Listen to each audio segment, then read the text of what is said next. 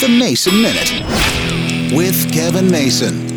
As more people begin to focus on sustainability, there are more clothing swaps and secondhand shopping going on than ever before. It's not as taboo as it once was. Now, for a lot of young people, they want to be wearing the hippest, trendiest fashions, and I know those aren't the words you should be using because those words are neither hip nor trendy, but in order to be able to do that, they tire the clothing. So they hope to pass it on and sell it to somebody else going through a secondhand swap. Or if you live in a big enough city, there are clothing swaps happening all the time. In the next month, major clothes swap events in Atlanta, D.C., Miami, Philadelphia, all across America, cities big and small, because people are thinking about the future. People are thinking about saving a buck or two. If you're into fashion, but you tire quickly, it's something for you. But if you're like me and you hold on to shirts for 10, 15, 20 years and luckily stay the same size, then you don't have to worry about those things. I wear my clothes out before I could sell them to anybody. And besides, if you're a big man like me, not much of an audience for clothes swapping.